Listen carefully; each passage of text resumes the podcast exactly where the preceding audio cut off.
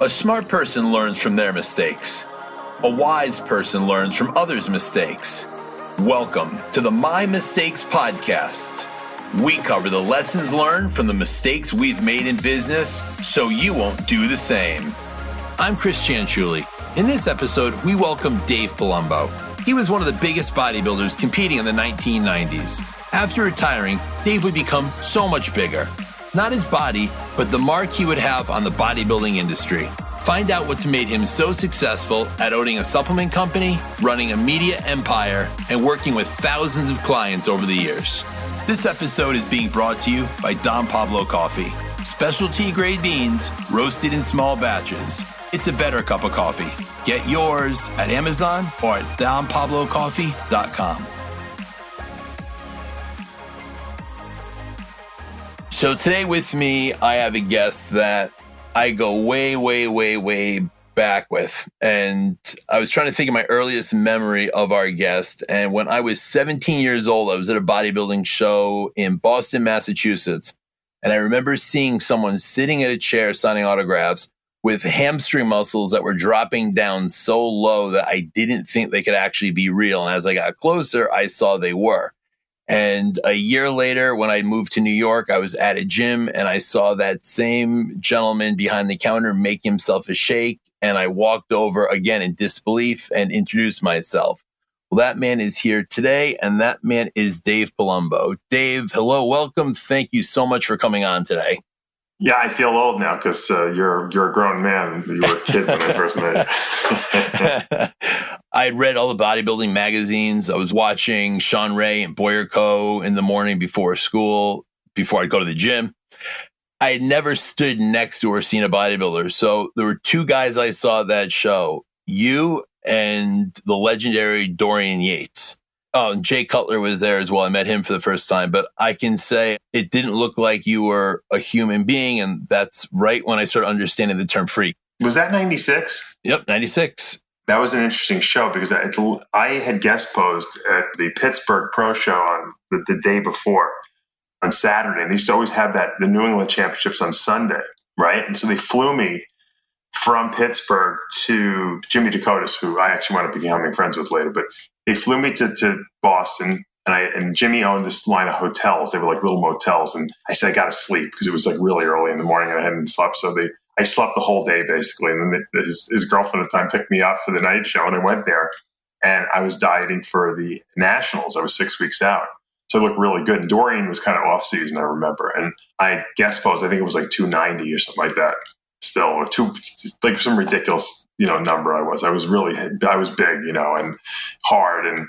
I guest posed, and I think people went they went crazy, you know, and so it was it was really cool to experience that. But I they had an article in the newspaper, like someone sent me a clipping, the newspaper clipping, like like the next like three days later or something like that. And they basically were talking about the show, but they were talking about me being like bringing the house down, like or something like that. And Dorian was like this little inset picture, and it was a huge picture of me. To me, that was like the greatest accolade. That was the greatest like accomplishment like I've ever had. That, that, that I was the star, and Dorian was like the the, the footnote of the show.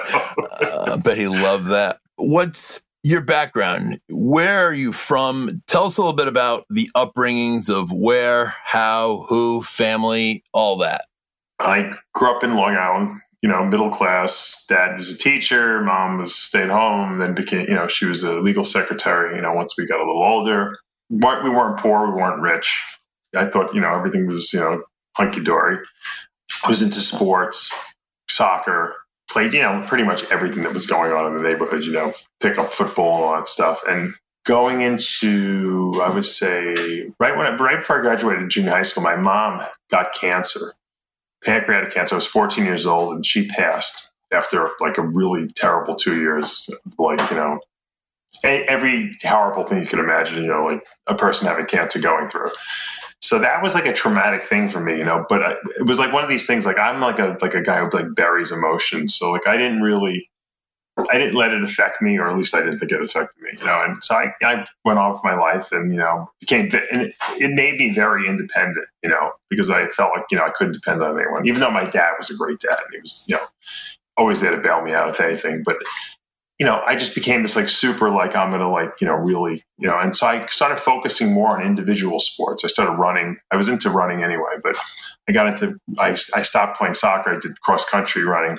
I really focused more on being like you know working on myself, and then I got into weightlifting a little bit in high school, not much because when I went to college, which I went to like a small a liberal arts college called Franklin and Marshall College in Lancaster, Pennsylvania it was like a pre-med factory and, and, and, pre-law factory. So I was pre-med there. I, I, got like a partial scholarship for running and I just kind of immersed myself in like, you know, obsessively, you know, becoming a, a long distance runner. I don't know why I was, I was consumed with, you know, challenging my body because I was the kind of guy like when I was younger that I was lazy. I, everything came really easy to me and I just, I coasted. I kind of just did the bare minimum.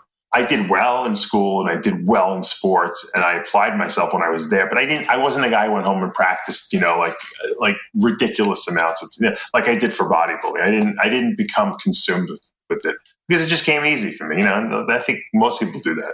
That's just a natural inclination. Very few people are naturally driven, especially when they're kids. So when I got a little older and I started realizing, hey, you know, this is not so easy anymore. There's other people out there that are better than me at things. I wanted to be the best. I wanted to be the best runner you know, I, I, did the best I could. I guess in Division three, I was, you know, excellent, you know, and I did well. And I wound up getting into medical school. I went to medical school. I was going to be a doctor. And I realized when I got to medical school after two years, after I, was consuming all the information that they taught me, I, I realized that I hated it. I realized I hated treating just sickness and, and no one really cared about what caused the sickness. And you know, I wanted to know, you know, I wanted to know how to keep people healthy because, hey, you know what? I lost my mom. You know, I was, I didn't want to die of cancer. You know, that was like a fear that I had. I think when I was younger, I'm not, I'm not dying. I'm not going to do anything that, that stresses me out that, that, that I don't want to do. And that was something that I really, I guess, had a very strong conviction about that I was going to do what I wanted to do and that I got pleasure from because I don't know if I'm going to be here tomorrow, and that kind of thing. I'm not going to, I'm not going to do stupid things, but I'm going to do the things that I enjoy. And so you know, I became in love with bodybuilding at some point, probably the last year of my college after running was kind of over.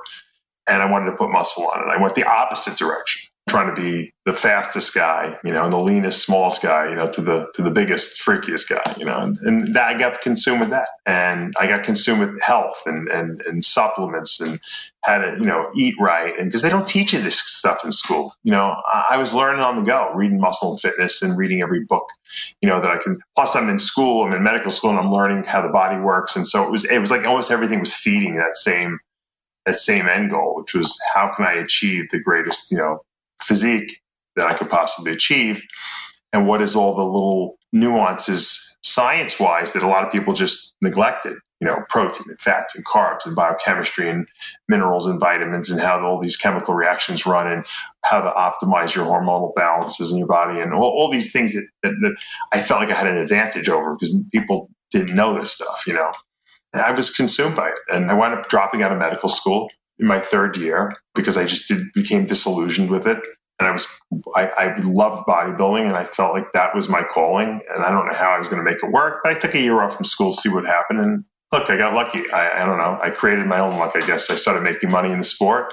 I found some a vehicle to be able to justify not going back because I, I was making money even and doing what I loved, and and that that was uh, you know the rest is history, as they say. Well, I'm curious about your own curiosity. As a child, what was your first job? I worked in Baskin Robbins for one day. I, I was a movie usher for about four weeks or six weeks over the summer. I, I got fired right, but like with two weeks to go in the summer because I let someone in the back, a friend of mine in the back door, and they caught me and they fired me. it was the year that, I, and it's funny, it was the year that the Rodney Dangerfield movie, uh, Back to School, was out, and The Karate Kid 2, and I still remember all the movies Big Trouble in Little China and Top Gun. I guess it was 86. Because I think it was between college, I'm right before I went to college, because I saw the movie so many times as the usher, as an usher that I couldn't forget him. But that was my one job, and then my other job was the year after, the summer after, I worked in a pet land, cleaning fish tanks and becoming and, and hamsters and uh, reptiles and snakes. That's how I got introduced to reptiles. Actually, I worked with this guy in, in this pet store, and I don't know, he wasn't really a school guy. He was like, you know, more like a heavy metal guy. And he taught me snakes and he knew snakes. I knew hamsters and fish. I was into aquarium fish and stuff like that at the time. And when I went away to when I went to college, I brought a Burmese python baby with me that I had bought from the store, and that's how, that was my first snake. Turns out this guy who I worked with, I had to, I, I kind of got out of the whole reptile thing. You know, I went to med school, I became a bodybuilder. I really wasn't involved with, with, with any reptiles. Thirty years later, I get back into reptiles, and I'm reading this book. This guy wrote this book, The Complete Boa Constrictor. It's like it was on Amazon bestseller. You know, it's it's like the, the premier book about boa constrictors. This guy Vin Russo, I saw that he had a facility in Long Island. So when I got into snakes, I wanted I figured, well, this is the boa guy. So everyone's like, you got to go to him to buy some boas if you're gonna if you're gonna get into this. So I'm like, well, I want to get some boas. So I contacted him, and he was like, you know, kind of a little standoffish with me. And I, he said, you know, I'm going to be at this reptile show in White Plains. If you want to come on Saturday, you can talk to me. I said, oh, yeah, all right. So I'm I'm walking down the aisle and I'm looking, and, and he was kind of like, I was kind of like a little turned off by the whole conversation because he was a little rude, but whatever. So I'm walking down the aisle and I think it was like the last booth I had gone to, and this guy yells out, "Hey, hey, you!" I said, "Yeah." He's like, "I know you." So I'm thinking, you know, I'm a bodybuilder, right? I'm, you know, everyone knows me. Of course. I said, well, "You work out?" He's like, "No." And then I look at his, his table and I see the name of the, the company. It's called the Cutting Edge Herps, and that's an, that was the guy I was had been emailing back and forth. The guy wrote the book. He's like, "I know you." I said, "How do you know me?" He's like, we worked at Petland Discounts together 30 years ago, 1986. the guy I work with became the number one like boa constrictor breeder in the world, and he's like wrote a book. You know, the guy didn't even go to college, and he's like, you know, he's, I became friend, and we became, and we were friends. I had gone to his house a couple times, you know, even because he got me into snakes. Yeah, I was really like, I kind of liked the guy, but then I went away to college, and I just lost touch with him, and never really, you know, that was it. So we reconnected and we're still, you know, we're friends now. It's kind of funny how things go full circle, you know. How many years were you competing? And then at what point did you turn pro? Did you not turn pro? If you can let people know what that process was and what occurred. I thought when I got into bodybuilding that, the secret or the key, first of all, with everyone, everyone who starts bodybuilding, and you could attest to this because you were in the sport, everyone thinks they're going to be Mr. Olympia. Okay. In the back of your mind, you may never admit it to anyone. You might not say it out loud, but you, in your head, you're like, I'm going to, I can, I can do this. You know, I'm going to, I'm going to be the best I can be. I'm going to beat everyone. That's why you compete. That's why you train. You don't train to lose. Okay. That's, that's a loser mindset. You know, I was going in it to be the best. Now, when I first started out, I looked, it, I, I, I, couldn't even imagine how I was going to get there, but I just knew I loved what I was doing. I said, if I keep adding muscle, you know, I'm adding 20 pounds of muscle a year. If I keep doing this, I'm going to be one of the biggest guys. You know, it was not, it was almost naive of me to think that way, but I, but I was, I believed it so much that, you know, when you believe something, you can make it happen. So I, every year I gained uh, 20 pounds of muscle a year for five years. I gained 100 pounds of muscle. And I was one of the biggest guys. Now, I didn't maybe structurally have the best genetic structure because bodybuilding is about science. So if you know how to eat properly and train and you don't have injuries and you, and you have pretty decent genetics, you know, in terms of being able to, your body responds to, to, to doing stuff. And I was athletic anyway, you know what I mean? So it wasn't like I was like some nerd that was trying to like, you know, be a bodybuilder. You know, I had, I had an athletic base. So I packed on a lot of muscle and I had a very, very good metabolism, probably from all the years of running. So I was very lean. So I had this like advantage over people because I was not only was I one of the biggest guys, probably the biggest guy, an amateur guy at the time, I was like lean, you know, at, at, that body weight uh, in the off season. You know, I was one of the first amateur guys probably to go over 300 pounds, and I don't even know how he did it to be honest with you, because it was just it was just like this relentless application of like you know, train, eat, sleep, train, eat, sleep, train, eat, sleep you know, right nutrition, all that stuff. Not leaving any stone unturned, never missing a workout, never missing a meal, never, ne- you know, there was there was no deviations possible. There wasn't going. I didn't drink. I didn't go out. I, I, I you know, I stayed home, watched movies. You know, and, you know, I went to restaurants. That was my that was my excitement. So I'm doing this, and I'm thinking, all right, I got to turn. I got to win the amateur, you know, title of you know national champion or, or USA champion, that's going to give me professional status because I got to compete with the pros, right? Because I got to win the Mr. Olympia. That's how I'm going to make money. And, and, because the goal for me always going into bodybuilding was, and this is a good application, we have some application to your, your radio show here, is make money. I want to I want to make a living from this. I want to be able to not have to work a real job. Going back to the whole I never worked a real job. I don't want to work a real job. I want to be I want to make money from working out because I love it. I love bodybuilding. I don't know how I'm going to do it, but I, I want to make. I want bodybuilding to pay my bills, and it was, and it was. I was doing guest posings, and I was doing seminars, and I was writing for the magazines because no one, you know, very few, you know, bodybuilders can write. You know, I had a my my father was an author, and he was an English teacher. So I was a very good writer, just probably inherited that from him and got a lot of, you know, tutoring along the way. So I was able to write and I can write scientifically. My father wasn't really a science guy. He was more of a literature guy, but I had his talent to write with the science background. So I had like a, a niche carved out for myself. So, you know, here I am, I'm banging my head against the wall trying to turn pro and I, and, you know, I'm placed in top five, but I'm, then I'm, then some shows I'm not. And then I'm finding out there's politics involved. And then, I placed as high as second, you know, at the USA Championships and the Nationals, and then I, I just, you know, somebody said to me, you know, I'm, I'm never, and I had injuries. Now, I, now I'm getting to the, you know, 13 years into my career. I'm like, still in my early 30s, but I'm like, you know, what? I have really bad shoulders, arthritis, and stuff like that. I'm like, can't train the way I need to anymore. I can't really pose my body. I feel like I can't make improvements beyond what I am at this point. And I'm like, you know what? I don't need to be a pro. I'm the most popular amateur in the country right now. I'm doing guest postings every week and I'm making money.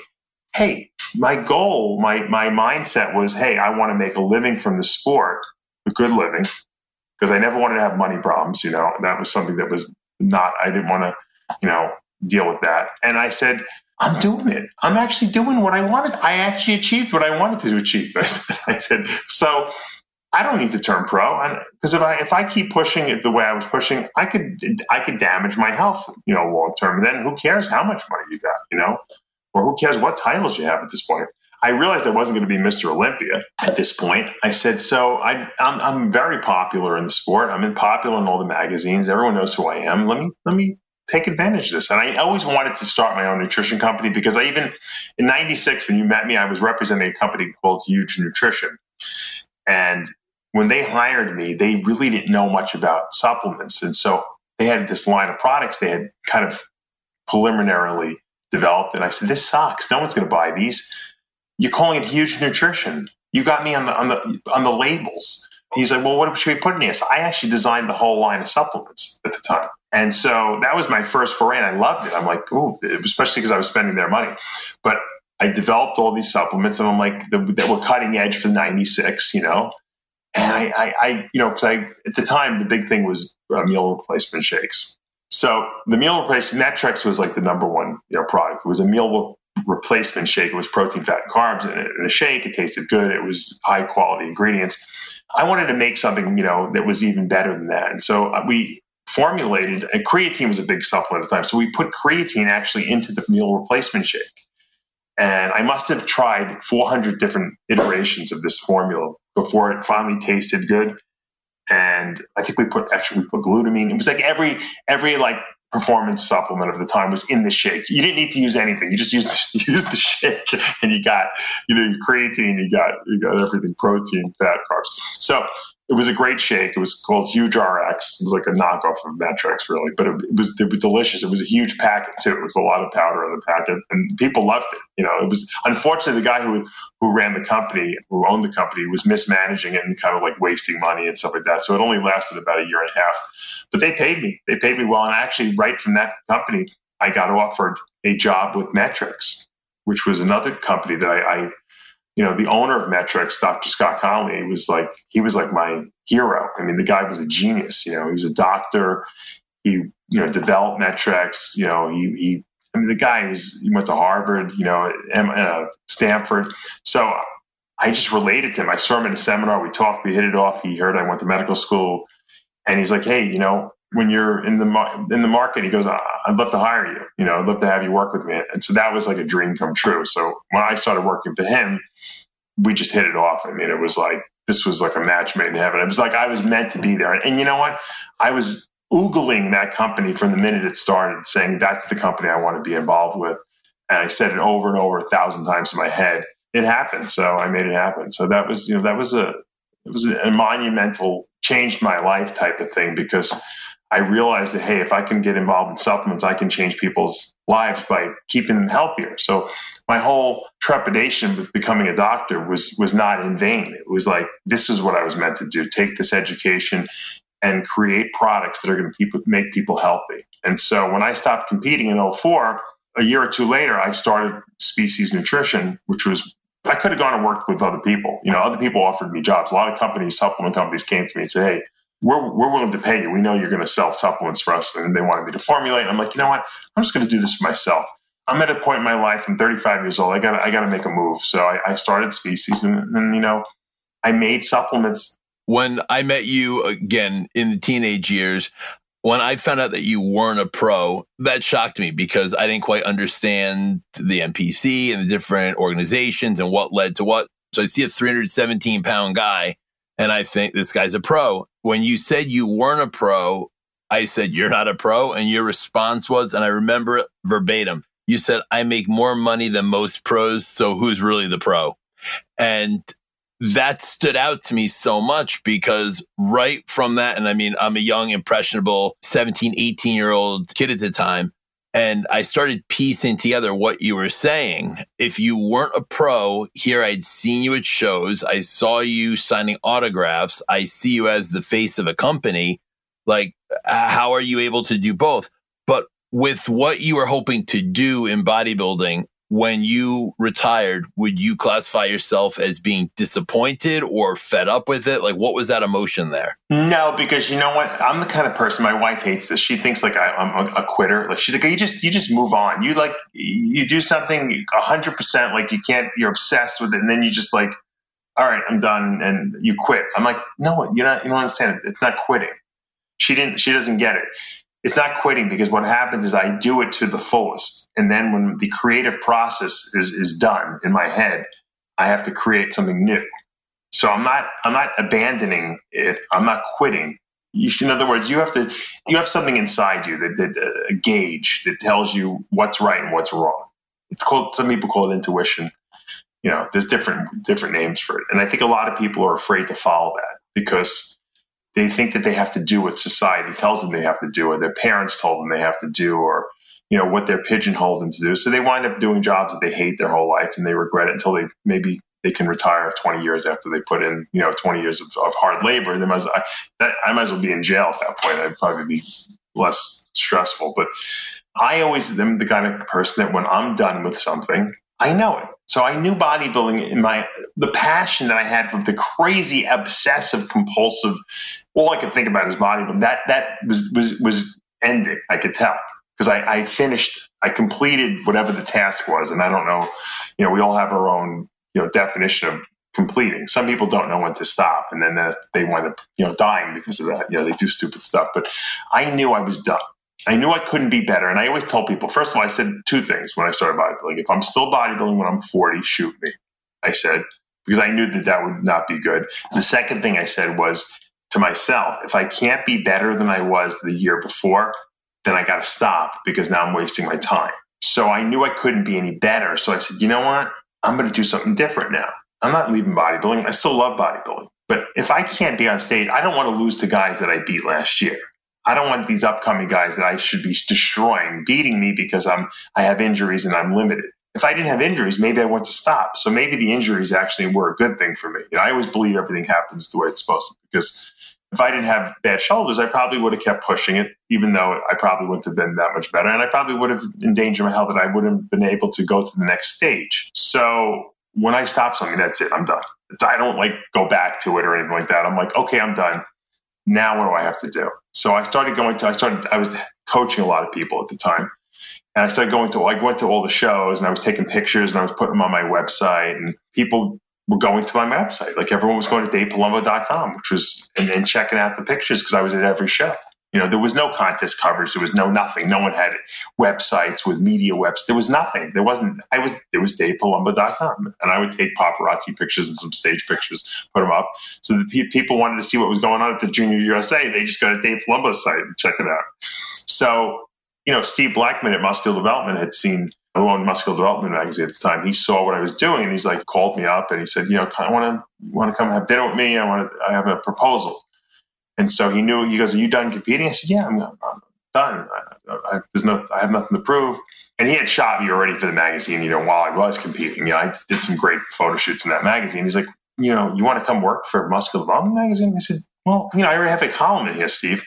He's like, no, full time. I said, you're the editor of the, of the magazine. He's like, no, no, no, no. I want to start a website like what you're doing with your website. I said, okay. He goes, and I'll give you full creative, you know, control of it. And I want to make it, you know, the biggest thing because I, you know, I see all the, you know, the attention you're getting on your website and everything like that. I said, all right, I can do it for my side, I can do it on his. He's got a bigger budget, right? And, and he, pay, he was going to pay me a lot of money. Know, he offered me a, a lot of money, you know, was, and here I was, you know, I was like, you know, wasn't doing anything, and all of a sudden, some guys dropping, you know, a nice chunk of change in my lap, and to do what I love. And but he knew my work ethic was just like insane. Like in other words, he didn't have to worry about me working enough hours. You know, I, I was going to overwork because I like what I'm doing. I went to every show every weekend. I was traveling, covering the shows for them, and I became like the face of muscular development. I started my own podcast. You know, it was called No Bull Radio with John Romano, which everyone knows. And that went on to when I when we left. You know, that we, we turned it into heavy muscle radio, but it was like effortless. It was like okay, you know, because people are asking me, "Are you worried you're not competing? You know, how are you going to make money?" And I'm like, no, something will come along. I, I was always like that. I was always like, you know, I didn't panic about money. I'm like, I know the opportunity will present itself. I, at some point, I, I, don't know. I don't know if you're at that point. You probably are. I think just from talking to you, at some point you lose that like nervous anxiety about, hey, am I going to be able to to do well or make money or like I have no I have no like qualms about the fact that if I put 100% effort into something that I, I'm going to be successful at it because I don't believe in failure, you know. And I think that if you really focus your your efforts and your mindset on everything, you can't fail, you know. And if you the only people who fail are people who quit. Just don't quit. You want to succeed, don't quit. But also, don't do things that you don't really enjoy because if you're not really, and I hate to use this word because it's so overused, if you're not passionate about what you're doing, you're not going to be successful. I was just doing a uh, talk or a lecture this week over Zoom, and I was explaining to someone the biggest mistake people make is by pursuing their passions. What you need to pursue is your talents because your talent will pull you forward to where you don't have to work. It becomes almost effortless because you have this God given talent that makes you better than others at it. So it's just nurturing that skill. You could be incredibly passionate about something, but not be very good at it. I don't know. I think that people are passionate about what they what they what they are good at. Don't you think? I mean, I don't know. Like American Idol. Look at people that would go up round one. They were very passionate about singing. Well, those are delusional people. Well, yeah, but yeah, but. I could be I could be into singing, but I would never. Yeah, I would never say to myself, "Well, I'm going to try to be a professional singer," because I just know that I don't have the talent to do that. You're right when you look at the numbers of how many businesses fail, I don't think it's because it's a bad business. They're bad business people because they might be passionate about the restaurant industry, but they don't have a talent for understanding how to run a P&L and look at a business as a whole.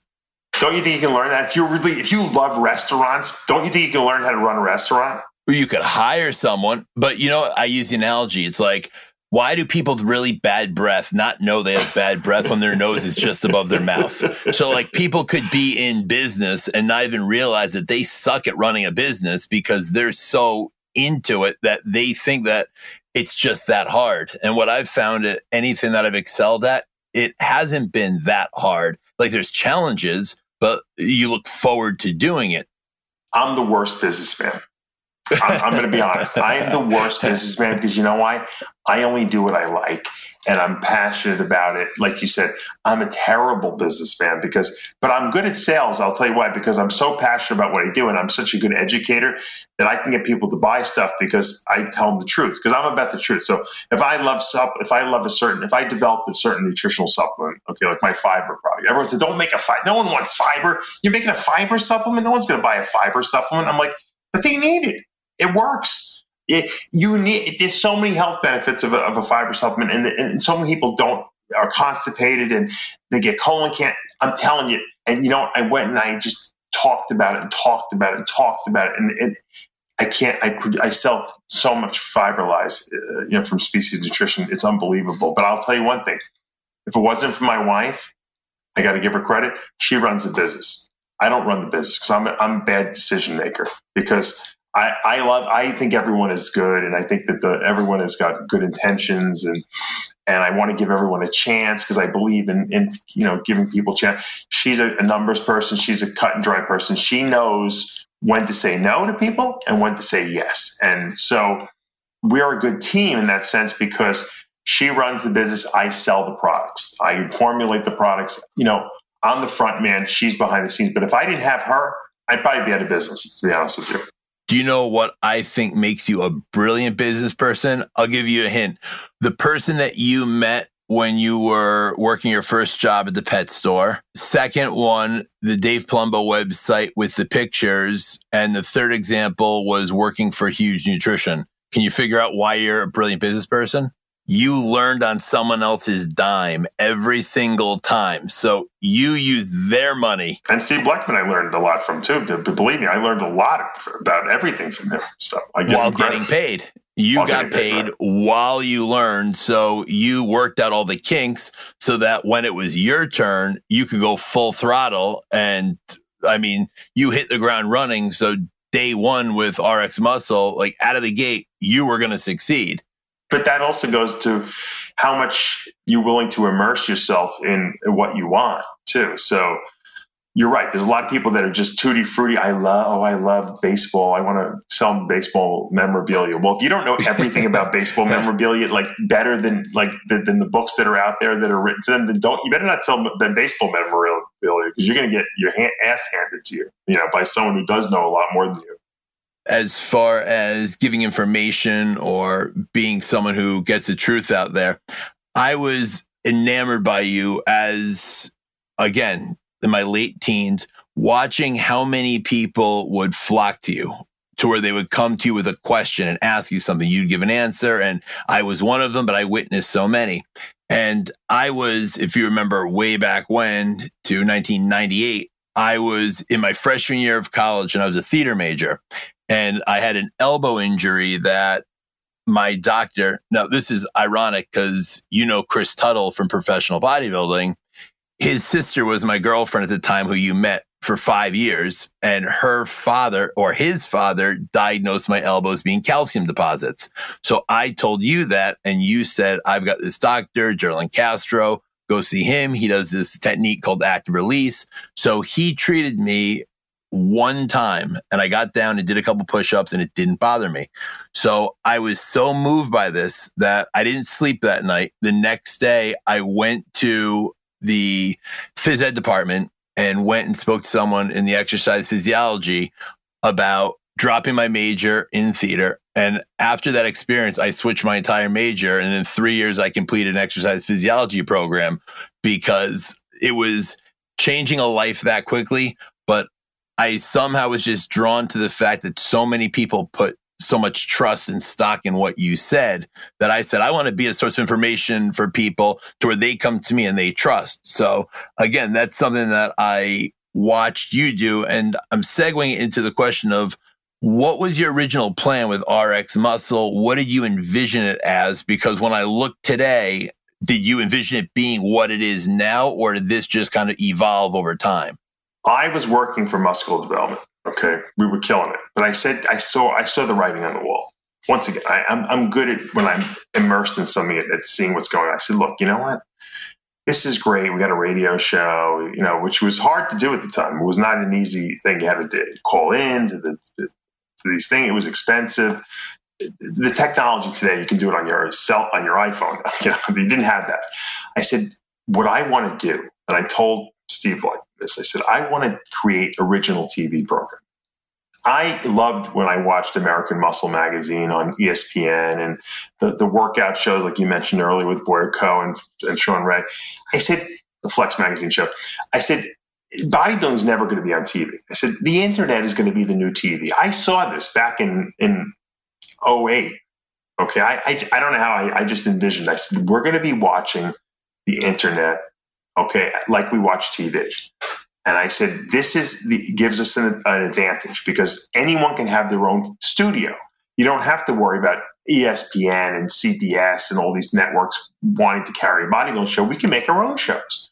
I want to have debate shows and I want to have contest coverage shows and analysis shows like like ESPN does, you know, every you know when they have you know when you, they they wrap up shows and stuff like that. I want to, want to do all this on.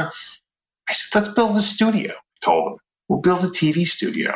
He's like, ah, what's the what's the what's the uh, the, the ROI? There's no I said, R, forget the there's no business model now because no one does it. I said, we're going to create the business model. We're going to create a TV show.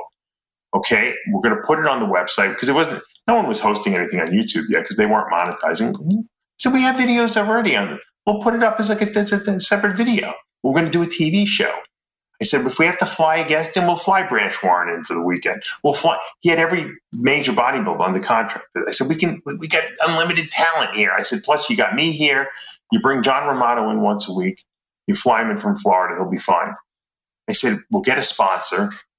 I said, to pay for it. I said, it'll pay for itself down the road. I promise you. I said, we'll build a nice little studio. Yeah, yeah. You couldn't see it. So we were always fighting back and forth with this. And then we were battling with other stuff. And I think he got a little jealous the fact that I was like kind of became the face of muscular development too much so. It just didn't work out. He wound up firing John and I. And I can go, that's another whole show. But he actually did me a favor because when he did that, I said, John, I, for two hours or six hours after we got fired, I didn't know what I was going to do. By the seventh hour, I had come up with the name Heavy Muscle Radio. I said, We're going to start a radio show, Heavy Muscle Radio. He said, Great, where are we going to put the radio show? I said, I had start. I had had a magazine, RX Muscle, uh, that was I was running. It was like kind of like a hardcore magazine. I only had about six issues. This is before Steve. Once Steve hired me, he said you can't do the magazine because it's going to be in conflict with mine. I said fine. I was. It was it was costing me a fortune. It was too difficult to do anyway.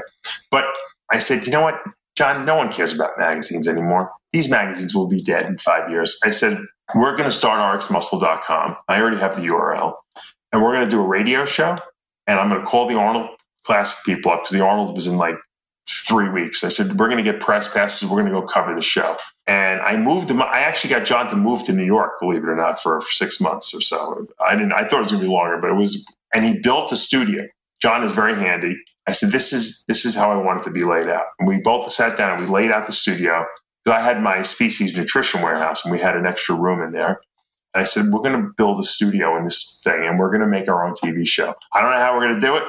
I found ran into some guys. They did TV programs. They they I got them in there. They they designed the lighting for me so that everything was lit properly. I bought some some TV cameras, uh, you know, some video handy cams, Sony handy cams. But when you have good lighting, Sony handy cams are fine. And I don't even know how we did it. We we did a TV show, and it was such a horror show to edit it because it took so long. Because we didn't really have a TV mixing box. There was the technology wasn't there, but people loved it. It was great. And anyone who was in New York would come into the studio and they'd sit in and they'd, they'd be on the TV show. It was, and it was like it was like the Howard Stern meets, you know, like I don't know, uh, whatever. It was it was just a wacky show. You never know who was going to show up, but there was always it was always bodybuilding related, and that's what people love. People like, holy shit, they got bodybuilders in the studio posing, and the girls and guys, and it, it was insanity. And then I started getting sponsors, you know, for the show, and people would come in and and it was, and it, it, worked. It was paying for itself. And I'm like, and I, and I, you know what? It's not where it needs to be yet. I said, but eventually it will be. Over the years, it just kept evolving and the technology got better and we got a TV box and it became more professional. And then I started, you can use Skype now to bring, you know, people in. So you didn't have to fly people in or wait for them to be in town. I can now have people on the show who are remote, you know, in another country if I wanted to. I created original TV programming. And then YouTube came around and I, I was still hosting all the, the videos when YouTube was mon. I should have gone to YouTube right away because I didn't want people going to YouTube and not my, my website because I was selling advertising on the website, like a lot. Like in 2012, we were, we were bringing in $55,000 a month in advertising. I mean, it was crazy. But then the supplement market crashed. So I lost a lot of the advertisers and I was I was covering every bodybuilding show basically. I mean, we were traveling every weekend. I had photographers uh, on the other and other other coasts covering shows because I was bringing in so much money. I'm like, fuck it, we're going to cover everything. We're going to be number one in contest coverage, and we were. We were beating muscle development. We beat everyone. And then NPC News decided they were going to you know start doing contest coverage. And I said, you know what? I don't want to compete with them. I'm not going to beat them because they're the NPC, right? I said, plus I got bored of it. I got tired of it. I got burnt out on it. I said, I don't, I think we're doing all this work and I don't think it's really giving the return. I really want to focus on TV programming. So I recreated RX Muscle all over again. Because I had it, because I wasn't bringing in the money we were bringing in. I wasn't making 55 grand. I couldn't just be throwing money at every person to, to work for us. So I had to downsize, you know, and I had to really consolidate. And we focused on in house TV programs. That's when we came out with Iron Debate and Iron Rage and, and, you know, live with, you know, interview show and Ask Dave, which is probably one of our most popular shows. So, and we created a whole lineup of TV programming. So it took me, you know, whatever, it took me 10 years. So the timing was key. When you look at other people in business, not just in this industry, but other industries, do you think timing plays a big role in someone's success? Absolutely. Absolutely. You know, some people want to, I'm the kind of guy that wants to be first. I want to do it first. I want to, because I'm a creative guy other people like like Steve Blechman to give you an example, he's always like, "Ah, we, first is not important. Just do it better." You know, that's like he he likes to watch other people and then say, "All right, what do they do?" and let's just let's copy them, you know, and just try to do it a little better than them. And and that's that's boring to me. I like to be the guy on the on, on the forefront, you know, of doing it for the first time. And you know, I've been I did a radio show before anyone did a radio show. You know, the only person who did one before me was Dan Solomon. You know, and then you know, we did ours and we out, you know, I, I, have been doing a radio show consistently since 06, never missed a weekend. And I can tell you how impressive that is because going on two months or whatever it's been of this, last Sunday was the first missing releasing an episode on time. And again, you popped into my head and I was like, how the hell does Dave do this? Like, that's where I think you find people that have that talent where they can make it look effortless. And that leads me to the question of, with so many people that have, I don't want to say stolen from you, but copied ideas very closely to you. Are you flattered by this or do you feel the need to ever point it out or kind of bust their chops that they're trying to do your show or do you just say nothing? You know, no, because it's flattery. It's it's it's it's like not wanting to give information out because you think, well, all right, if I give information out, people are going to take that information and then they're going to use it. And so they stole from me. Well, that's great. I want to pay. I teach a course called the Secrets Becoming a Diet Guru course. It, I'm teaching people all my secrets. I'm giving them a book, a hundred page manual with every every protocol I ever developed in there. Why? Because I, I wanted to take it and make it their own. There's there's plenty of business out there. I'm not I'm not losing any business. There's plenty of people to, to coach. There's plenty of people to entertain. You can't worry about what other people do. And believe me, you know what? I, like I said, I breed snakes. I breed reptiles and I watch some of these other YouTube channels, these guys showing off some of the snakes they produced. I'm like, damn, I'm like, I'm so jealous. Man, why did, couldn't I make that first? Or why didn't I, you know? And I have to stop myself and I have to say, don't worry about it. Do your thing the best that you can do. You can't control other people. You can control yourself. Worry about yourself. Do the best that you can do okay, given what you're putting in. And if you're not putting in enough time and you know you, you, are slacking, then spend more time on your, don't worry about what other people are doing and trying to stop them. That's the stupidest thing. You can't, only thing you, you know, we, our thoughts create our reality. They don't affect other people's. If you're consumed with what another person is doing, then you're not going to be able to create what you need to create because you're too worried about the negativity of what's going on with them. You know, it doesn't matter what they're doing it doesn't affect your stream of, of, of what you're doing. And I think that's where a lot of people get caught up. They're so worried about stopping other people from doing something. Like when they used to deny me press passes at shows, I'm like, I used to tell them, you know, I'm not going to mention names. I said to this promoter once, I said, You're not going to give me a press pass? This one guy wanted, he, he wanted to charge me for press passes. I said, I'm going to go on my TV show and I'm going to tell people that you're trying to charge me for press passes. And I'm going to get more publicity from that than if I had gone to your show and covered your show.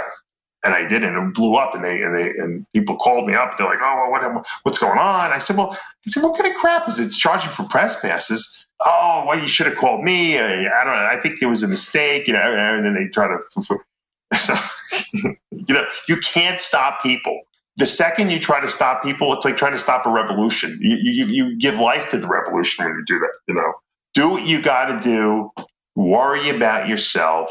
That's the best advice I can give you. And you know what? It, it removes a huge layer of stress and anxiety from your life too if you do that. Because stress and anxiety are not real. There's no such thing as a bucket of, of if, if you can fill up a bucket of anxiety, then it would be real. But if you can't, and you can, then it's not real. So you're just making up this anxiety in your head because you're you're allowing other people's actions to to negatively affect you when it doesn't they have nothing to do with you you know essentially like Jim Rohn famously said, don't ask for something to be easier, ask for yourself to work harder to achieve those things. And I think you're right. But see, like I look at someone like you, and maybe you've reached a different point earlier on in your life. But I remember that back in the late 90s, you were talking about the keto diet. And now keto is the rage, and people are talking keto, and uh, Weight Watchers is doing keto. And I think back to like when you did my diet for it was the AAU Collegiate Nationals, Teenage Nationals, and I was eating a keto diet in the late 90s. People like, oh, so Atkins. And I say, no, it's not Atkins. It's a low carb. And at any point, or do you feel anything, or at any point, did you feel something to where your ego kind of stepped in to where you wanted people to know that was me who created that, or that was me who was the first to market with an online TV show? I've done many a rant and, and, and educational videos on, on my ketogenic diet because it's Atkins kind of was the first guy to popularize. He basically just said, don't eat any carbs, you know, and people ate a ton of fat and fast saturated fats and poor quality protein. I took his, his approach and I basically said, and we all steal from each other and change things around. So that's that's that's human nature. But I said, look, I like the concept of, of putting the brain into ketosis, which is you know using fats as a fuel source, and I like the the because it, it, I like the fact that it primes the hormonal systems to have low insulin, high growth hormone. But I also realize that bodybuilders who break down a lot of muscle in the gym need a lot of protein. So my version of the ketogenic diet was a high protein. It still is moderate fat, but coming from a good variety of fats, essential fatty acids, monounsaturated fats, a little bit of saturated fat, but not like bacon for every and, and butter for every you know source of fat. And then obviously very low carb and then obviously having a cheat meal once a week. That was the diet from going back to when i gave it to you. It's still the same diet to this day okay? Maybe a little more well defined you know in certain areas but the ketogenic diet craze now is, is, is, it'll probably come and go because it's a it's more of a fad. And what they're doing is they're advocating a medical ketogenic diet, which is what they give to people who have like seizure disorders or cancer. It's a high fat, moderate protein, low carb diet. For bodybuilders, it's a disaster okay? Because bodybuilders need protein. Now they tell you, oh, you can't have high protein on a ketogenic diet because it's going to turn to carbs and it's going to it's going to kick you out of ketosis. Well, that's not the truth because athletes who break down a lot of muscle have a higher protein requirement. It goes back to the whole stupidity of the American Heart Association and Dietetics Association saying that we don't need a lot of protein in our diet and athletes don't need more than regular people. It's ludicrous. If you're breaking down muscle tissue, skeletal muscle, you need extra protein to repair it. It's just it's logical. It's so it's so logical. It's it's, ridiculous. It's so apparent. So to give you a little celebrity angle, because I'm sure your listeners will like this. So Stone Cold Steve Austin, the wrestler, he contacts me. He, get, he gets my contact from Triple H because Triple H and the McMahon family use me for dieting and stuff like that. And so he heard that I had Triple H on a, on a ketogenic diet. He calls me. He's like, "Hey, Dave, Stone Cold Steve Austin here." He sounds exactly like his wrestling persona and his real persona are exactly the same. Okay, he's no different. And I say, hey, what's up, Stone Cold? Yeah, you know, I've been uh, hearing a lot about this ketogenic diet you're doing. You know, he goes, I'm doing a ketogenic diet right now. I'm trying to get in shape for my TV show ain't working. So I'm like, well, what are you doing? He's like, well, I'm doing, you know, he's telling me how much all these, you know, bacon and, and cream, heavy cream, and he's eating like almost no protein. I'm like, I said, Stone Cold, you no protein. He's well, you know, and he did a lot of research. He was very well versed on. He was not just some bum from the street. He was. He's a smart dude. He's like, I read all these books and all this, and you, know, you can't have this above this amount of protein, and because if you do, you, you're going to be out of ketosis. It's not going to work. I said, Steve, I said, you train like a bodybuilder. I said, you're 250. I said, you're eating like 100 grams of protein a day. I said, what do you think? So he was very reticent to try, but he hired me and he said, all right, I'm going to give it a shot. So I worked with him for eight weeks. He gained muscle and lost fat. It was unbelievable. He couldn't believe it. He's like, I, I can't believe how my body's changing just from upping my protein and lowering my fats and eating the right kind of fats. And he did say to me, he goes, you know, I like my whiskey at night. I said, Steve, can you can you not drink whiskey for eight weeks until the TV show's over? He's like, yeah, yeah, yeah no problem. I, I, just want to be honest with you. I do like my whiskey. I said, that's fine. No whiskey until after the thing.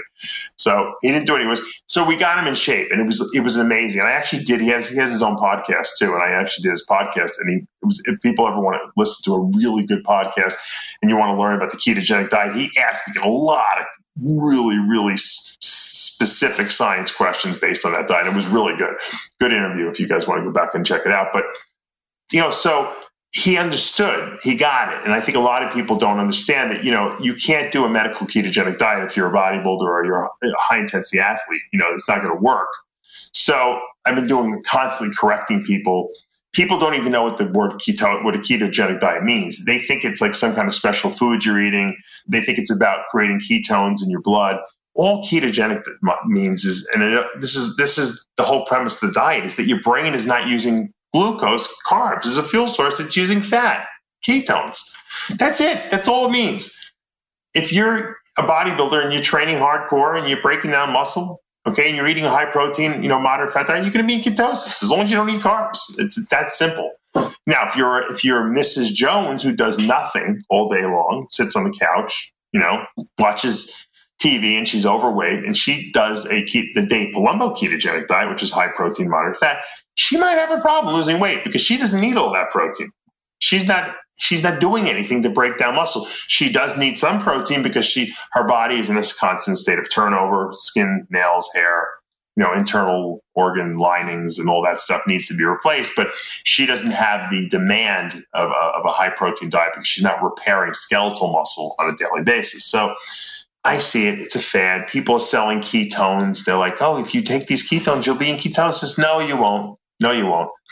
you, will put ketones into your bloodstream and you might be able to detect them on a little dipstick, but you're certainly not going to be in ketosis because if you're eating carbs, your brain is going to use carbs as a fuel source. The ketogenic diet is hot right now. But the funny thing is, I don't even put everyone on a ketogenic diet. It depends on the person. It depends on you know what you know what I feel. Most women I put on it. Women do very well in it, and they they they're really they do you know they like the way they feel in it because they're not bloated. But I'm honored. I'm I'm to, you know what to me, Tim Ferriss wrote a book, The Four Hour Body. I don't know if you read the book. In the book, he quoted me like four times about my ketogenic diet. So he immortalized me already in that book. He gave me the credit because that book was a was a bestseller. You know, for I don't it might still be a bestseller for all I know. And like I said, I'm not. I don't need credit. I, everyone knows that I'm the ketogenic diet guy, and you know, that's fine. But you know, it's all about it's about providing information. Is really what it's about. And I think that as long as you know people are getting good information out there, whether it's coming from you or another person advocating the ketogenic diet, I have guys that that, that, that don't even rewrite my diet. They just take the same thing that I sent them and they copy and paste it and they give it to athletes. And the reason I know this is because these people come to me, they say, Here's the diet I'm following. What do you think of this? it's my diet. I said, it, it's in the same same format that I that I sent to the other person. And that's fine because you know what? If it works for the people and they're making it their own and they're adding little tweaks to it, I'm I'm flattered. You own a supplement company. You have the Heavy Muscle Radio. You have the TV show. You prep clients and people not just for weight loss, for performance, for wrestling. So we'll go with the nutrition area. You teach a seminar in which people will come to you in Florida. Now you're going online with that. So you're teaching that. Of everything you do, what would you say is the most rewarding to you that you feel is something that you take the most pride or put the most of yourself into? In the bodybuilding and health realm, I would say solving people's problems because I think, you know, I'm one of these people that I always had the weirdest things happening to me. And when I say weird, I mean like when I was a, when I was in high school and, and going to college, when I would run more than four miles a day because I was a runner, I would get groin strains, like tendonitis in my groin, to the point where I after a while, I just couldn't, I couldn't do it anymore. I couldn't run anymore. I had to stop. And I went to every specialist. They sent me to the University of Pennsylvania because I was in college in, in, in Lancaster, Pennsylvania. They sent me to, to, the University of Pennsylvania and they did a, the, the, to the number one orthopedic guy in, in like the region, all the professional athletes use. This guy ran bone scans on me. They couldn't fucking figure out what was wrong with me. Okay, this is 1988 or something like that. Someone, I come back to, to East Meadow, which is where I grew up in East Meadow, and I, I went to my high school and I was running, doing the little running, you know, on my spring, on my, I think it was my uh, Christmas break with one of the running coaches, and we're running, and I'm telling him, ah, it's, this terrible pain in my groin, and he's like, you know, some some young podiatrist MD did a seminar at the at the high school you know, about six months ago, and he, he left his card and he said, you know, he's into. Hey, why don't you give him a call? He said, what is he going to do for me? I don't know. He was talking about like, I don't know, stuff for your feet and stuff like that. And the right, he might be some. Look, he goes, you got, you, you went to everyone else. You don't have any solutions. Like I said, fine. We made an appointment. My dad took me to this guy's office. He was in. Ironically, you want to hear something? You talk about irony. He was right in Seaford, Seaford Foot Clinic. The block he's on, right on Merrick Road and, and, and Neptune, it's called. I actually wound up moving down that road. I live there in Seaford, like down that road. I have to pass. I pass that clinic every single day. Ironic. So my dad drives me to the clinic. Guy looks at me, puts hooks up all these electrodes to my feet. He makes me run, and he's like, "You have no arch in your feet. You're you're pronating. You're you're creating stresses in, in certain areas of your body that are not meant to be stressed, and that's what you get. And I thought he was out of his fucking mind. He's like, I'm going to fit you for these orthotics, these things that these these are new. These are new. They're not they're not the old leather ones your your, your grandparents wore. These are like sports performance, you know, stuff. They're going to perfect your gait. And I, am going to speed the story up. So I, I put him in. I think he's crazy. After six months of wearing them, all my pain's gone. I become a great long distance runner in college. So I come back after college is over. I'm bodybuilding now. I take the ortho. I, I don't wear the ortho. What do I need the orthotics? I'm not running anymore, right? I, I wean myself off running. I'm in the gym squatting one day, and boom, I, I throw my back out. I, have to, I go to the chiropractor. I work through it. It takes me six weeks to get back. I build up weight again. It happens again. I'm like, what the freak's going on? I didn't do anything wrong. I didn't I didn't move. I didn't just back going out on me. I'm like, you know what? I sat down I really thought hard about it at this point. I'm like, I wonder if the fact that you know those orthotics that guy made me for my running. I wonder if I need to wear them when I'm squatting. Because my he said my feet were off. Start wearing them, pain goes away. Never have another problem. So what do I do? All these people, and I noticed that my leg development is much better when I put those things in my f- feet. And I realized, you know what? Your feet are your base of you know they're the, they're the, the foundation of everything that you do. So if you're trying to squat and build your legs and your feet are off a millimeter, you're not going to build the muscle properly and balance. And so people start coming to me and saying, you know, I, they have bad leg development, they have this, that. I said, you know what? Go get a pair of orthotics made. And people, I start solving people's leg problems. All of a sudden, man, knee pain goes away, back pain goes away. When they squat, you know, everyone, you always hear these people, I can't squat, I get knee pain. Go get orthotics. I'm telling everyone. And I, then I realized something. I said, you know what? The reason this happened to me is this because I am an information provider. And how the hell am I going to provide information if I don't have the information to provide? So I have every little weird, stupid thing happen to me so that I can tell other people how to avoid or solve these problems. I'm a problem solver. That's what I do. You said it yourself. Dave Palumbo, he just he solves people's problems, and I enjoy doing that. That's the I get.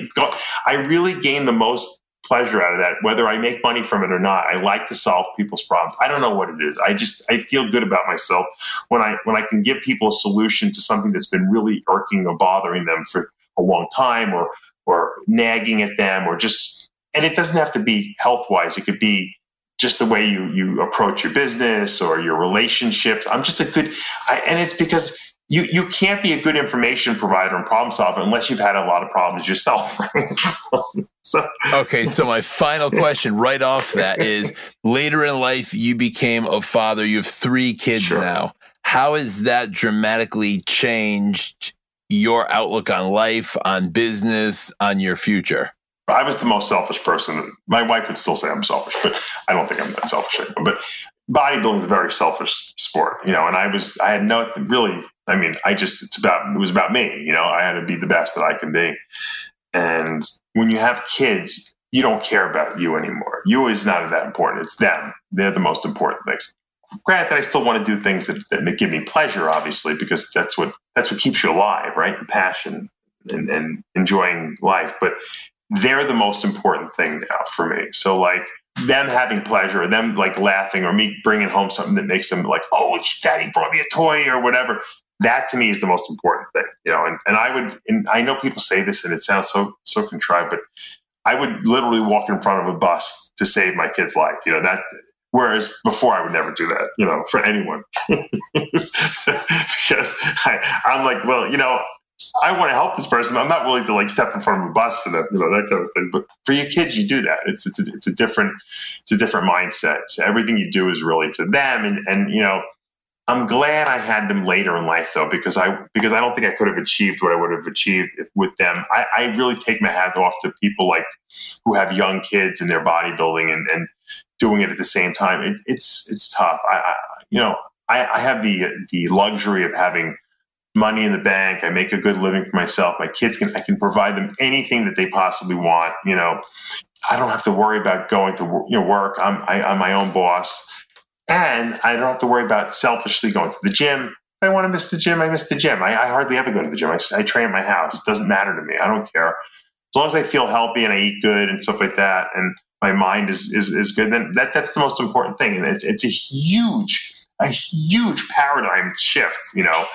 to, to do that. And, you know, because here I went from being the most selfish, self absorbed person, okay, to not caring really anymore about myself in terms of like, you know what, all right, good. You know, as long as as long as I'm there for my kids, I got to make sure that I'm around to, to, to be an influence for my children. But you know what? If I don't miss the if I miss the gym today, if I don't work out, not a big deal. If I miss three meals because we're doing stuff with the kids, it's not a big deal. I would ne- I couldn't I would never do that.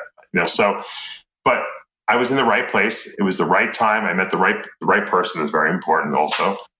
So Dave, this is probably something you haven't thought about before or maybe you have, but I'm very curious about it.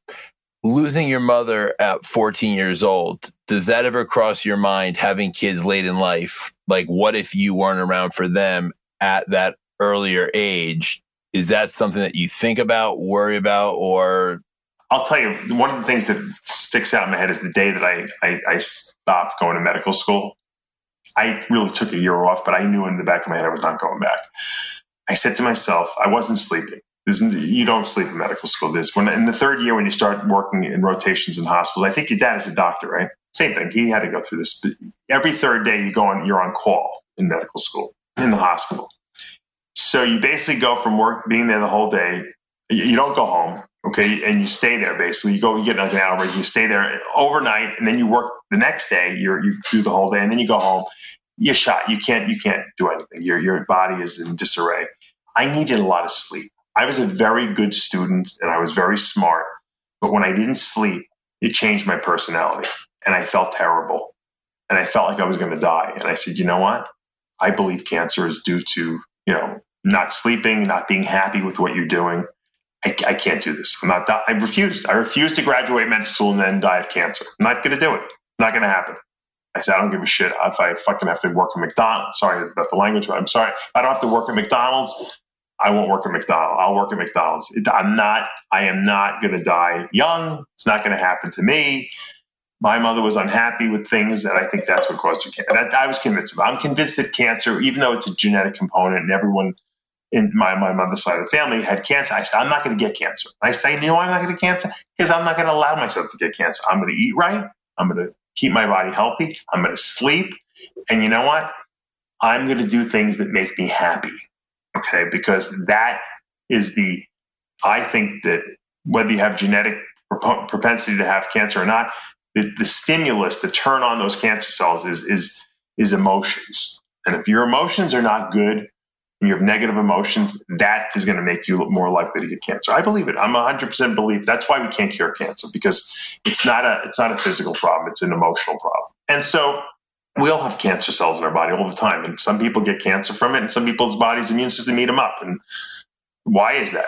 It's, it's, emotions. Okay, so I said I'm an I'm an emotional cripple, but I do know one thing: I'm not going to allow this. So so I made it very clear in my head that that was going to happen. So I, I I won't I will not die of cancer, and so I'm already past what my mother was. You know, my mother died at 42. I'm I'm 52.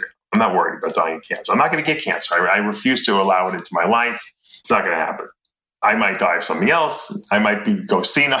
I might, I'm hoping I just wake don't wake up one day. That that's how I really want to go. I don't want to. I don't want to need like terrible accidents or anything like that, or you know, I don't want to have a heart attack or anything like that. I just just just if I do, just I don't want to wake up. That's how I want to end it. But I think I think as my dad used to say, my dad used to say, you know what, I'm I'm destined to suffer on this world for a long time. I think I'm destined to be here and, and suffer for a long time in this more on this mortal coil. Because I think what we all really don't realize is that once we we pass over into the next the spiritual realm, it's probably way way better than it is here. We're so in love with our with our little movie role that we're playing. I, I call it a movie role what we're playing in life here. That we just don't want to leave it. You know, we don't want the movie to, to turn off yet. We're not ready. You know, you know it. You you know when you're ready though. You ever notice? You ever see these people that just all of a sudden die and they're like 40 years old and you're like, you know what? That he really wasn't doing anything. He kind of hit a point in his life. He kind of was stagnant and he was not really, he wasn't happy. He wanted to continue bodybuilding, but he really was past his prime and he wasn't doing anything else. I think that when you're done, you're done. You know how, like I say, when, when I'm done with something, I move on to the next thing. I think that's the way life is. I think when you're, when you're emotionally and you're, your passions are just done with with what you're doing. You don't have anything else to look forward to. There's nothing else that's really turning you on anymore. I think you kind of move on to another realm. You, you, your spirit passes into the next realm, and maybe you get reincarnated. I don't know what happens. I wish I knew what happens, but I don't. But I think that that's it. You know, you transition, and, your body finds a way to you know to, to, die, basically, whether it's being get hit by a car or having a heart attack or whatever happens. You know, whatever your method of, of leaving this mortal coil is. Well, Dave, let me leave it at that. But I want to just thank you so much, not just for your time tonight. And here we are recording at 1.37 a.m. because this is when the kids go down. And whenever I could get you on, I said, that's fine. I'll drop everything or not sleep. I want to get you on because I really wanted to thank you for offering me so much direction. You said that you like to help solve people's problems you helped me at a point in my life where there was a crossroads finding out what I wanted to do, what I wanted to pursue. And even with all the business ventures and things I'm involved with now, I've definitely looked to you as a roadmap. And I'm hoping that we can stay in contact now and see the next great things that you will be overcoming and challenges you'll be facing. But I know that you will do it successfully and I know you will prevail. I want to just say one thing before you, you, you we get off this. Yeah. Even I know I told you I wanted didn't want to go this long, but I, I when I get into a show, I get a show. You told me, or before the show started, that you wrote a kid's book just to see if you can do it. I love that. I think that that is a, a, a, a the creativity aspect of that. You're not even a, you're not a children's book writer, but you said, you know what, I'm going to write a kid's book. I can write a better kid's book than what's out there. I love that. That's the kind of stuff that I do. And sometimes you know you have to challenge yourself like like that because that's what keeps you interested in and in, in, in, keeps your your creative mind working and prevents you from getting bored. So you wrote who knows you might 10 years from now you might go back and write five more kids books. I don't know. You don't know but that's i think people are afraid to do stuff like that. They're like well i, I can't write a kid's book. Why not you could do anything you want if you put your mind to it. You know, people are sitting around picking their nose during this COVID crisis. Do something creative. Do something that you, you didn't think you could do. That's that's my my advice to people out there. People solve people's problems. If you're depressed out there and you don't know what to do, and because you you can't go out and hang out with your friends and do all this, do something creative that you didn't think you could ever do. Get out of learn to draw or write a kid's book or start your own YouTube channel. I tell people that, you know what, sometimes don't make this a negative, this this COVID thing. Maybe it's it's in your life, for all you listeners, it's a it's a temporary pause that you're taking to reevaluate your life and then take it in another direction. It's giving you the ability to do that because if, if, if, if this pause didn't happen, you would just keep going with what you were doing. So I think a lot of people should use this in, in, a constructive way rather than looking at it as a negative. Oh, I can't wait till I go back to the gym and my life starts. Life is never going to be the same, guys. It's going to change, okay? But you can go and make this a positive, you know, in, in your life if you find the positive in what you're doing. Find what you love to do. What are you passionate about? Whether it be video games or planting gardens outside, do something with it. Start a YouTube channel about it and talk about it a lot. And you know what? Niche YouTube channels are in, and you can monetize those and you can make money for yourself and become an entrepreneur. doing something that you never thought a million years would make you money. And that's, we live in a great world. I think a lot of people think it's a negative, terrible world, but we live in a good time where we can actually, you could be your own boss and you can do what you love and you can get paid for it. And if you could do that, you'll never work a day in your life. You'll be like Dave Palumbo. You'll never have a real job. For more info, visit getconnex.com. That's G E T C O N N E X com, Or visit us on Facebook at Connex, comma, INC, or on Instagram at Connex underscore. And a special thanks to our sponsor, Don Pablo. All their coffee is roasted in small batches, providing the freshest tasting coffee imaginable. Simply put, it's a better cup of coffee. Order on Amazon or at donpablocoffee.com.